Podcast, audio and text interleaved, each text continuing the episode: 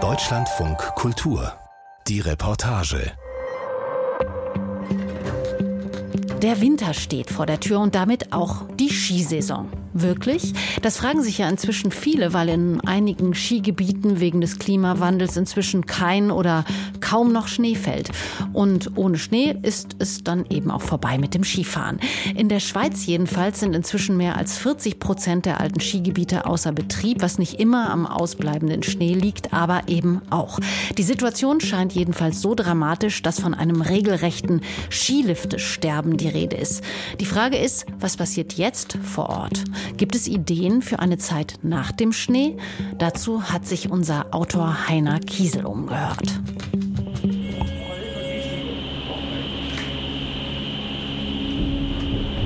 Jetzt geht's los. Eine Drehgondelbahn. Können Sie mir jetzt kurz mal beschreiben, was ist das Besondere an der Drehgondelbahn?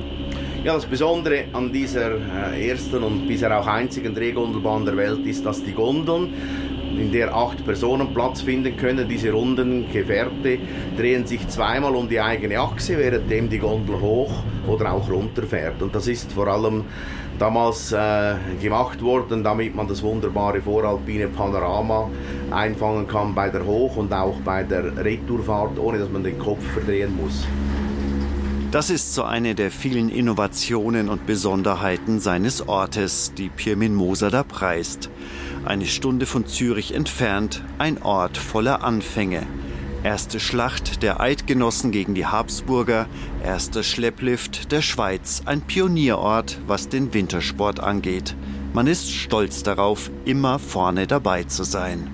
Wir befinden uns in Sattel im Kanton Schwyz und das Gebiet gehört touristisch zur Region Agrital-Sattel und politisch zum Kanton Schwyz. Moser ist touristisch gesehen Vizevorsitzender der Sattel-Hochstuckli AG, die diese Seilbahn betreibt, und politisch der Gemeindepräsident Sattels. Wobei diese beiden Funktionen miteinander nichts zu tun haben. Er sitzt auf der schmalen Bank der rot lackierten Gondel, Mitte 60. Ein untersetzter Mann mit lebhaften Augen, einem weißen Vollbart und hoher Stirn. Er hat sie gut eingecremt, obwohl es draußen grau und trübe ist. Aber Moser ist ein ziemlich vernünftiger Mensch. Und deshalb geht er auch jetzt voran beim Abschiednehmen vom Skifahren. Auch wenn das nicht ganz so einfach ist in der Schweiz. So, jetzt sind wir da. Ja, Welche Höhe ist das? 1200 Meter. Rund um die Bergstation der Gondel sieht es nach Vergnügungspark aus. Saisonende. Eingesackte Hüpfburgen, nasse Tretroller, das Häuschen der Sommerrodelbahn und eine ins Nebelgrau hineinführende Hängebrücke. Ist das die Zukunft der Destination? Jetzt gehen wir dort auf diese Aussichtsterrasse. Dann können, wir wieder ein bisschen einen Rundblick und ich kann Ihnen erklären, was geschah und was geschieht und wo wir sind weiterhin. Oder jetzt ist grad der Vorteil an dieser Lage ist, wir sind ein bisschen windgeschützt hier. Ja, das merkt man, super. oder? Ja. Sattelhochstuckle ist eines dieser typischen, sympathischen kleinen Skigebiete in niedrigen Lagen, denen der Klimawandel hart zusetzt. Von der Gondel kommt man zu den drei Schleppliften. Der längste zog die Skifahrer bis auf knapp 1600 Meter hoch. Bisher. Wir haben keine äh, zuverlässige Hoffnung, dass die Natur uns hilft, da im voralpinen Gebiet zwischen 800 und 1600 Meter Voraussetzungen zu schaffen, die einen Skibetrieb zulassen und, und zwar einen rentablen Skibetrieb zulassen. Der Winter steht vor der Tür, aber es ist T-Shirt warm. Ein kräftiger Föhnsturm treibt Nebelschwaden durch das Hochtal. Das hat den Liftbetreibern der Sattel Hochstuckli AG auch in der letzten Saison wieder die Bilanz vermiest. Da helfen auch die ganzen vor wenigen Jahren angeschafften gelben Schneekanonen nicht weiter. Sie sind überall an den Hängen aufgestellt. Aber sie kosten mehr Geld, als sie einbringen. Ein Kubikmeter technischer Schnee kostet 5 Franken. Wenn wir, dies, wenn wir da 20.000 Kubikmeter Schnee produzieren im Herbst, der dann vor den Weihnachten wieder den Bach runterfällt oder runterfließt, sind das 100.000 Franken, die den Bach runterfließen. Das können und wollen wir uns nicht mehr leisten. Was kostet denn so eine Maschine? Etwa 40.000 Franken. Und eine Lanze etwa 15.000 Franken. Eben drei Lanzen ergeben eine Maschine vom Preis und von der Leistungsfähigkeit her. Und das ist natürlich eine Anschaffung, die man dann wieder, Sie können sich vorstellen, wie viele Tageskarten da 40 Franken wir verkaufen müssen, um eine Maschine zu kaufen, oder? Indem man das, jawohl, indem man das aufs ganze Gebiet äh, rechnet, was es alles kostet, dann ist es einfach fürs ganze Gebiet für uns nicht mehr tragbar. Die Talabfahrt wird nicht mehr beschneit und gewalzt und Pirmin Moser deutet hinter ins Tal, dahin, wo die beiden langen Lifte sind. Der eine Skilift Bärenfang, äh, der ist seit 1950 in Betrieb und ist der älteste Skilift der Schweiz. Und den stellen Sie jetzt ein? Genau, den stellen wir ein und auch den sogenannten großen Skilift, der 1951 äh, gebaut wurde und dann vor 25 Jahren erneuert wurde. Auch diesen stellen wir ein. Beide Skilifte am Hochstuckli stellen wir ein. Nur noch der kleine Anfängerlift gleich in der Nähe der Gondelbergstation bleibt in Betrieb das Feigenblatt für eine Skidestination, die sich von ihren Ursprüngen verabschiedet.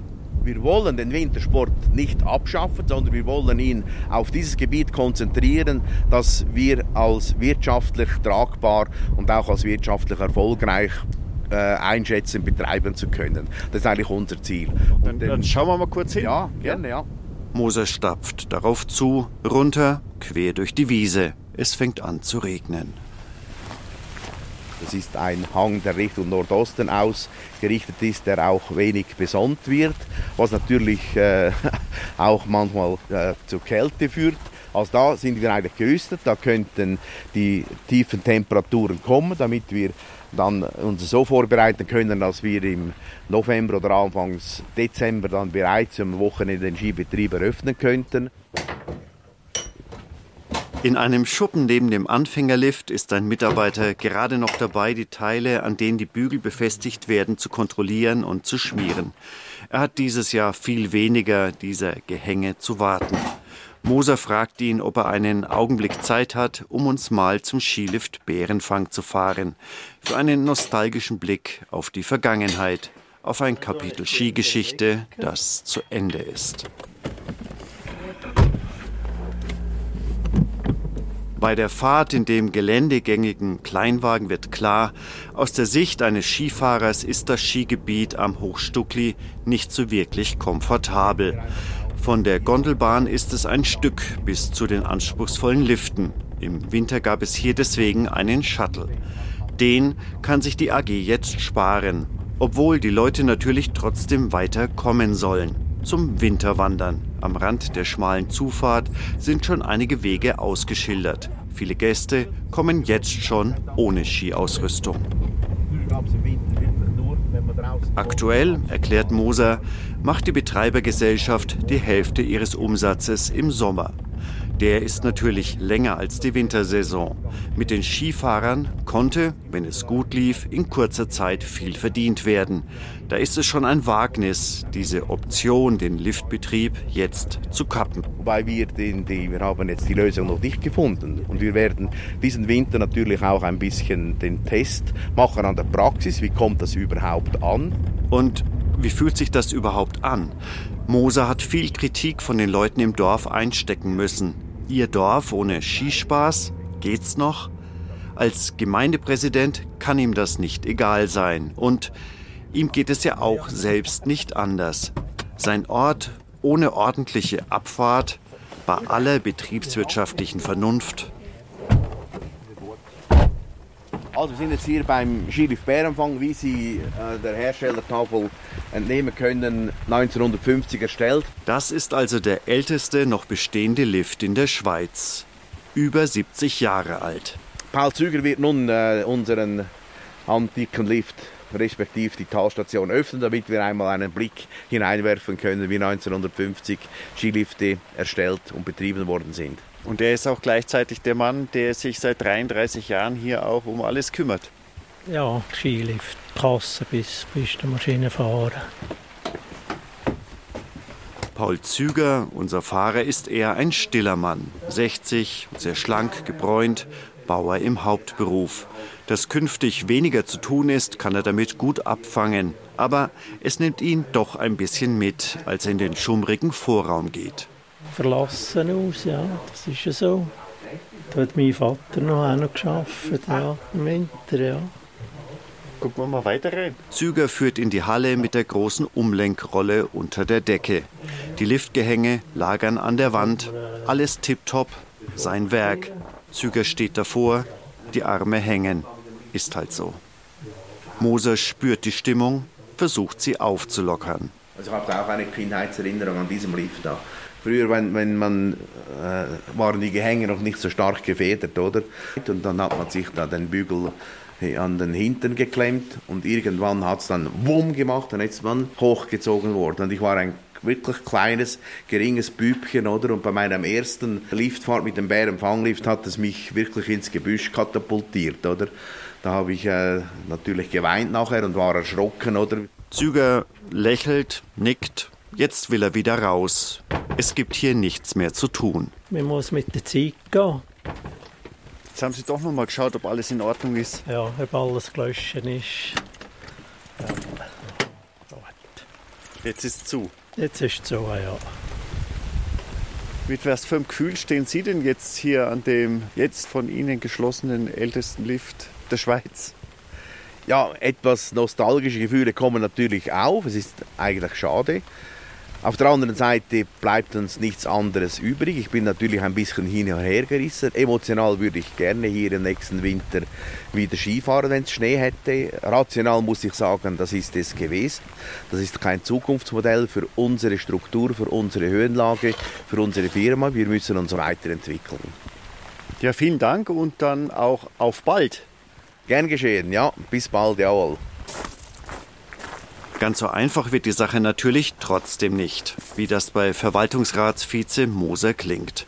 Da ist die emotionale Komponente, klar, aber es kommt auch noch die Struktur der Sattel Hochstuckli AG dazu. 3500 Anteilseigner, fast alle im Dorf sind dabei, praktisch Volkseigentum. Und viele sehen die Sache einfach anders. Ein paar Schritte vom Bärenfanglift entfernt steht der Gasthof Herrenboden. Rustikal, so wie man das kennt. Viel Holz. Hallo. Hallo. Hallo. Hier bin ich verabredet mit Deborah Sutter. Markus Nussbaumer. Können Sie mir erzählen, welche Rolle Sie in dieser Geschichte um die Lifte hier spielen? Ja, das kann ich sehr gut. Ähm, wir haben eine Interessensgemeinschaft gebildet, nachdem ähm, der Bericht kam, dass die zwei Skilifte und die Talstation geschlossen werden, ähm, haben sich einige zusammengetan und die Interessensgemeinschaft Skibetrieb Hochstuckli gegründet. Sie trinkt Tee, er einen Kaffee. Suter 34 war lange im Skiclub, Nussbaumer, Ende 50, ist Skilehrer und außerdem beschäftigt im örtlichen Skiverleih. Beide haben hier Skifahren gelernt. Das vereint sie und auch, dass sie sich als Aktionäre überrumpelt fühlen vom Verwaltungsrat der Sattel Hochstuckli AG. Da hat die Kommunikation wohl nicht geklappt.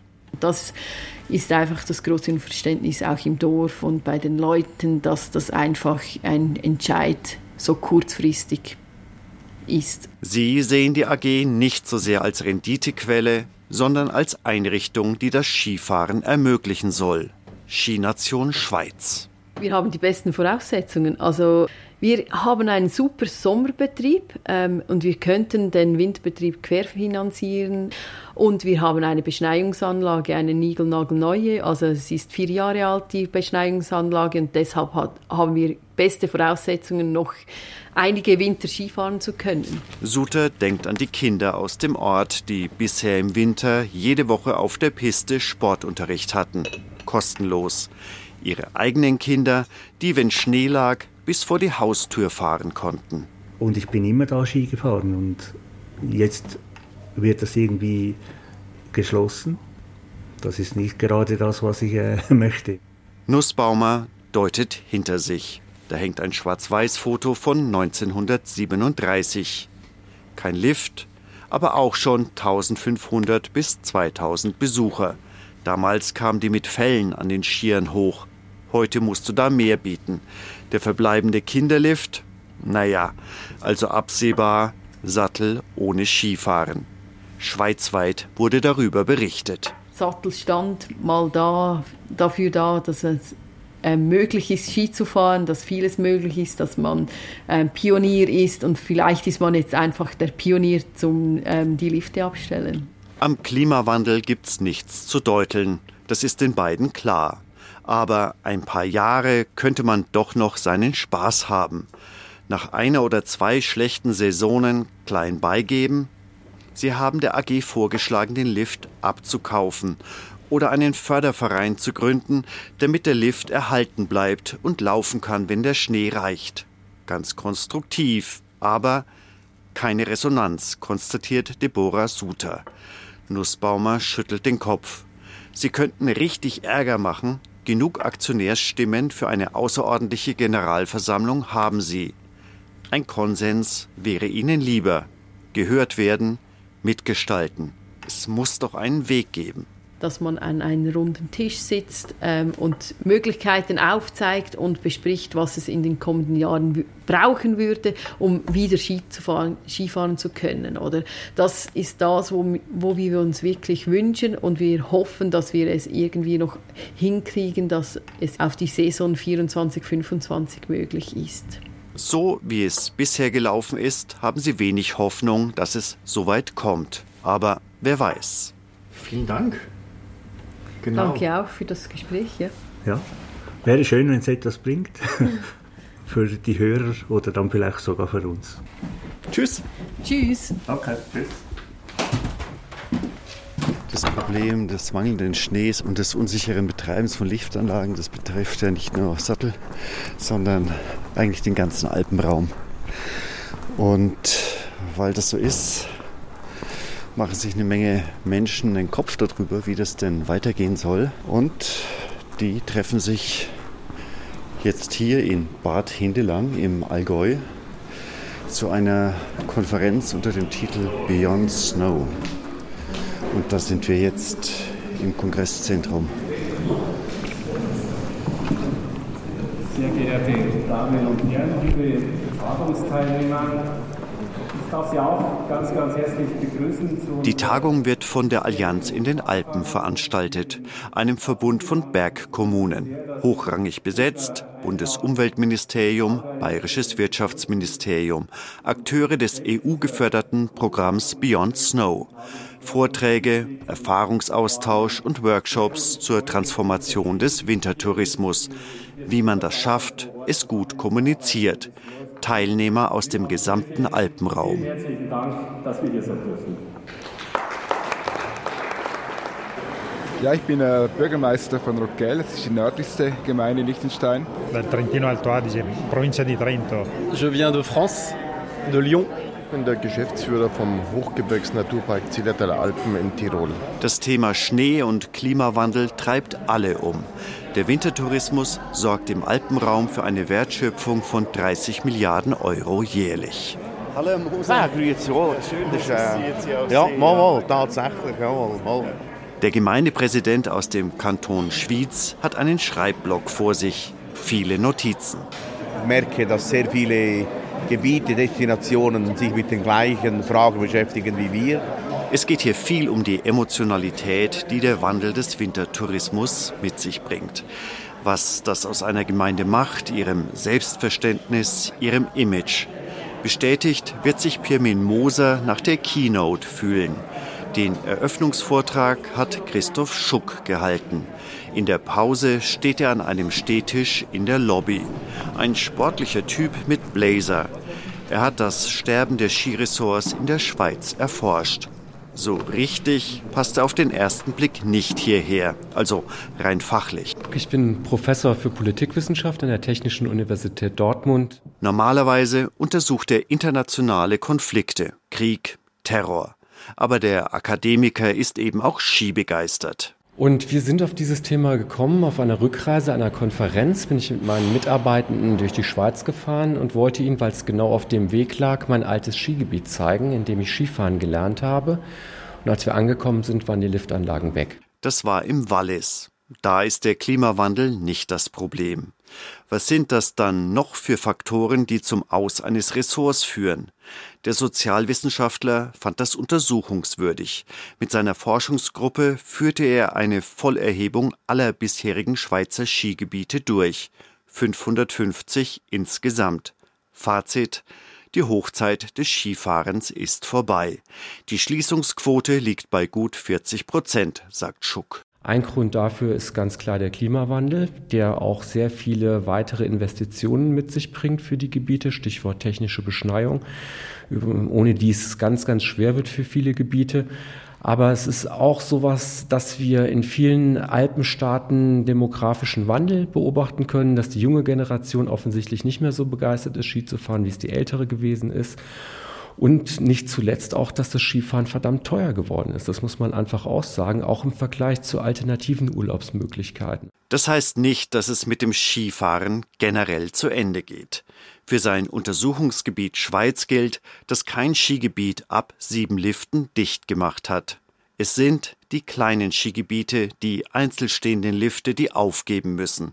Gewinner sind Orte, wo es sicher Schnee gibt, viel Geld da ist, um die Pisten zu präparieren.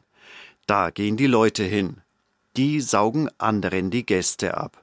Matthäus-Effekt nennt das der Wissenschaftler. Wer hat, dem wird gegeben. Dass die, die groß sind, in der Regel noch größer werden und auch durchaus noch stabiler werden und die, die klein sind und ohnehin schon zu kämpfen haben, eben immer weiter in die Ecke gedrängt werden, bis sie letztlich nicht mehr die Möglichkeit haben, ihren Bestand fortzusetzen. Als Wissenschaftler konstatiert er das ganz sachlich. Als Skifahrer wurmt es ihn schon.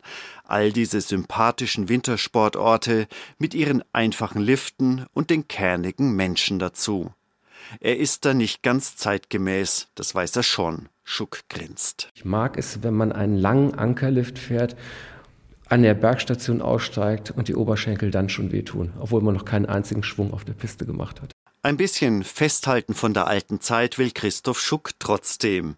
Er hat einen Bildband dabei, den hat er mit Kollegen aufgelegt. Letzte Bergfahrt schaurig schöne Aufnahmen von aufgegebenen Stationen, Verlassenheit und Rost und Schnee.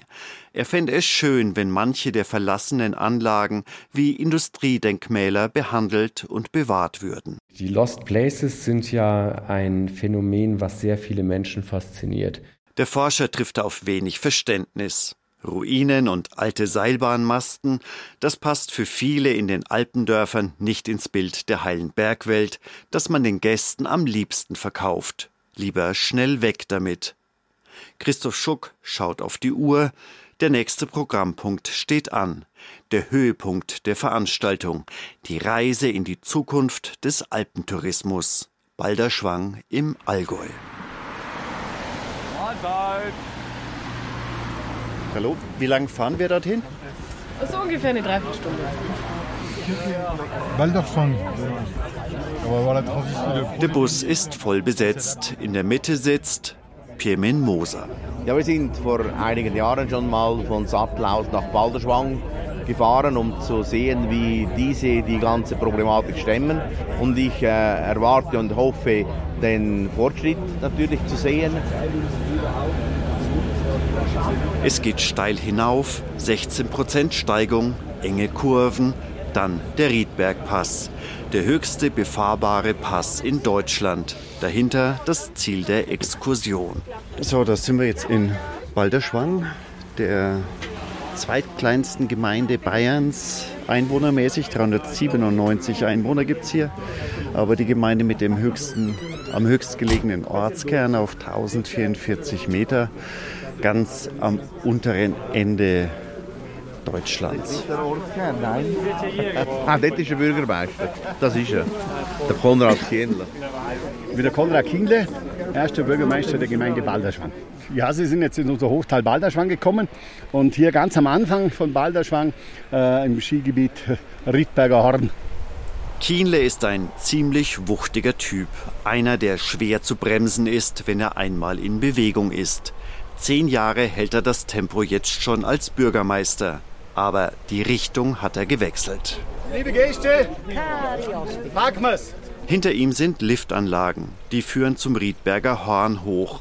Die hätte er gern mit einer Skischaukel ans Nachbartal angebunden, um konkurrenzfähig zu bleiben.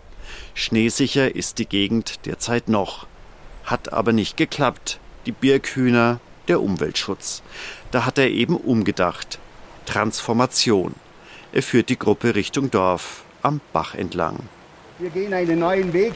Wir machen ein ganzjahres äh, Bergsportgebiet und äh, schauen, dass wir die Lifte, wo möglich sind, auch im Sommer nutzen und hier diesen Bergsport betreiben, der die Möglichkeit hat, immer zu switchen und nicht nur ganz auf den Schnee angewiesen ist.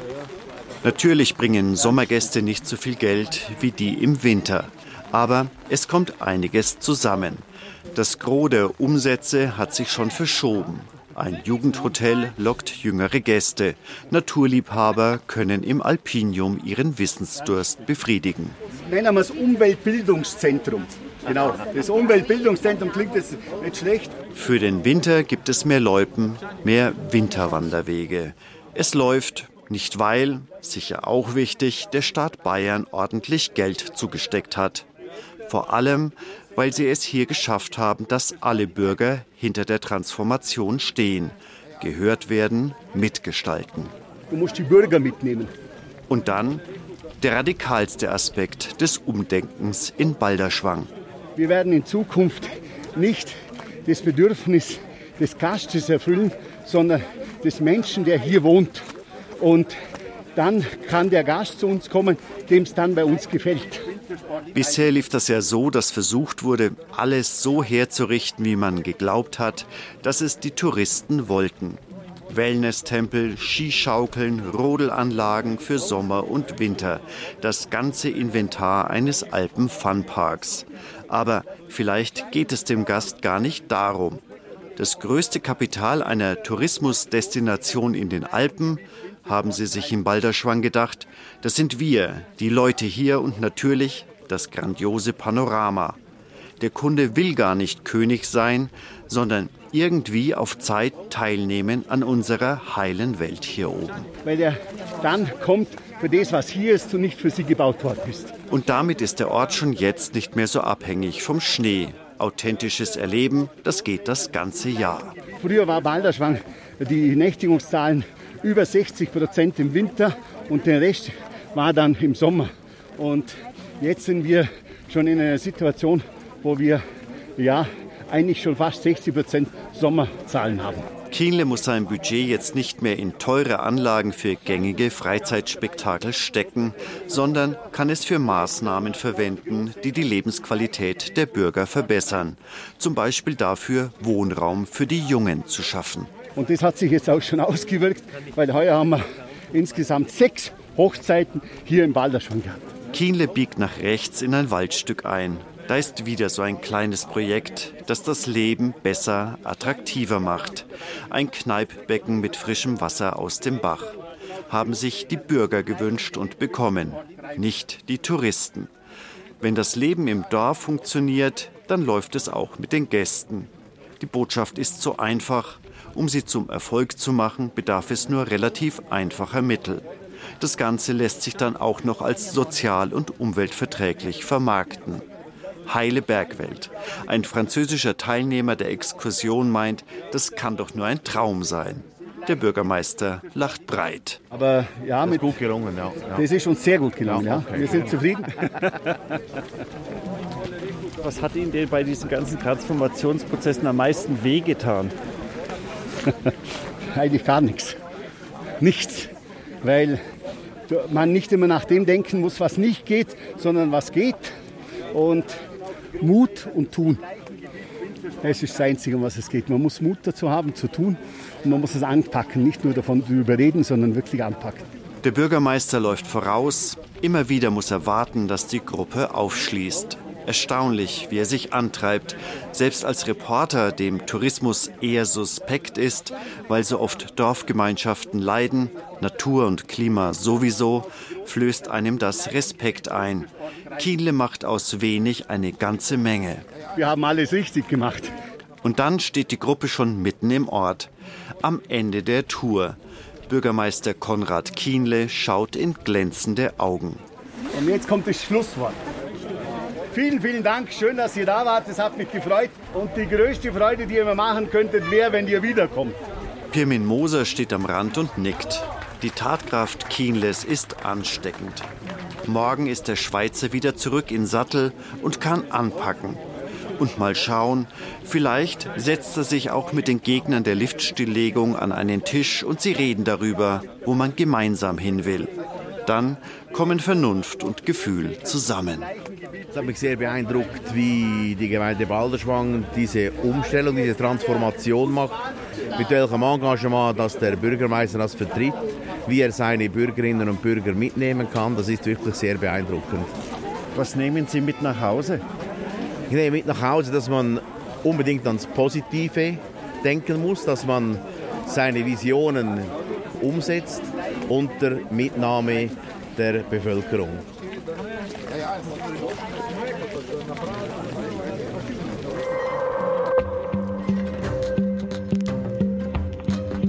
Mehr Optimismus wagen, so könnte man das auch zusammenfassen. Wie sich Skigebiete auf eine Zukunft ohne Schnee vorbereiten, das hat Heiner Kiesel recherchiert. Und falls Sie zuletzt auch mal in einem verspäteten Zug gesessen haben und sich gefragt haben, warum zuletzt angeblich so oft Menschen im Gleisbett die Fahrt verlangsamen oder Weichen ausfallen oder Züge gar nicht erst bereitgestellt werden, darum geht es hier dann nächste Woche in der Reportage in diesem Podcast. Ich bin Katja Bigalko und ich freue mich natürlich, wenn Sie dann wieder dabei sind. Tschüss und machen Sie es gut.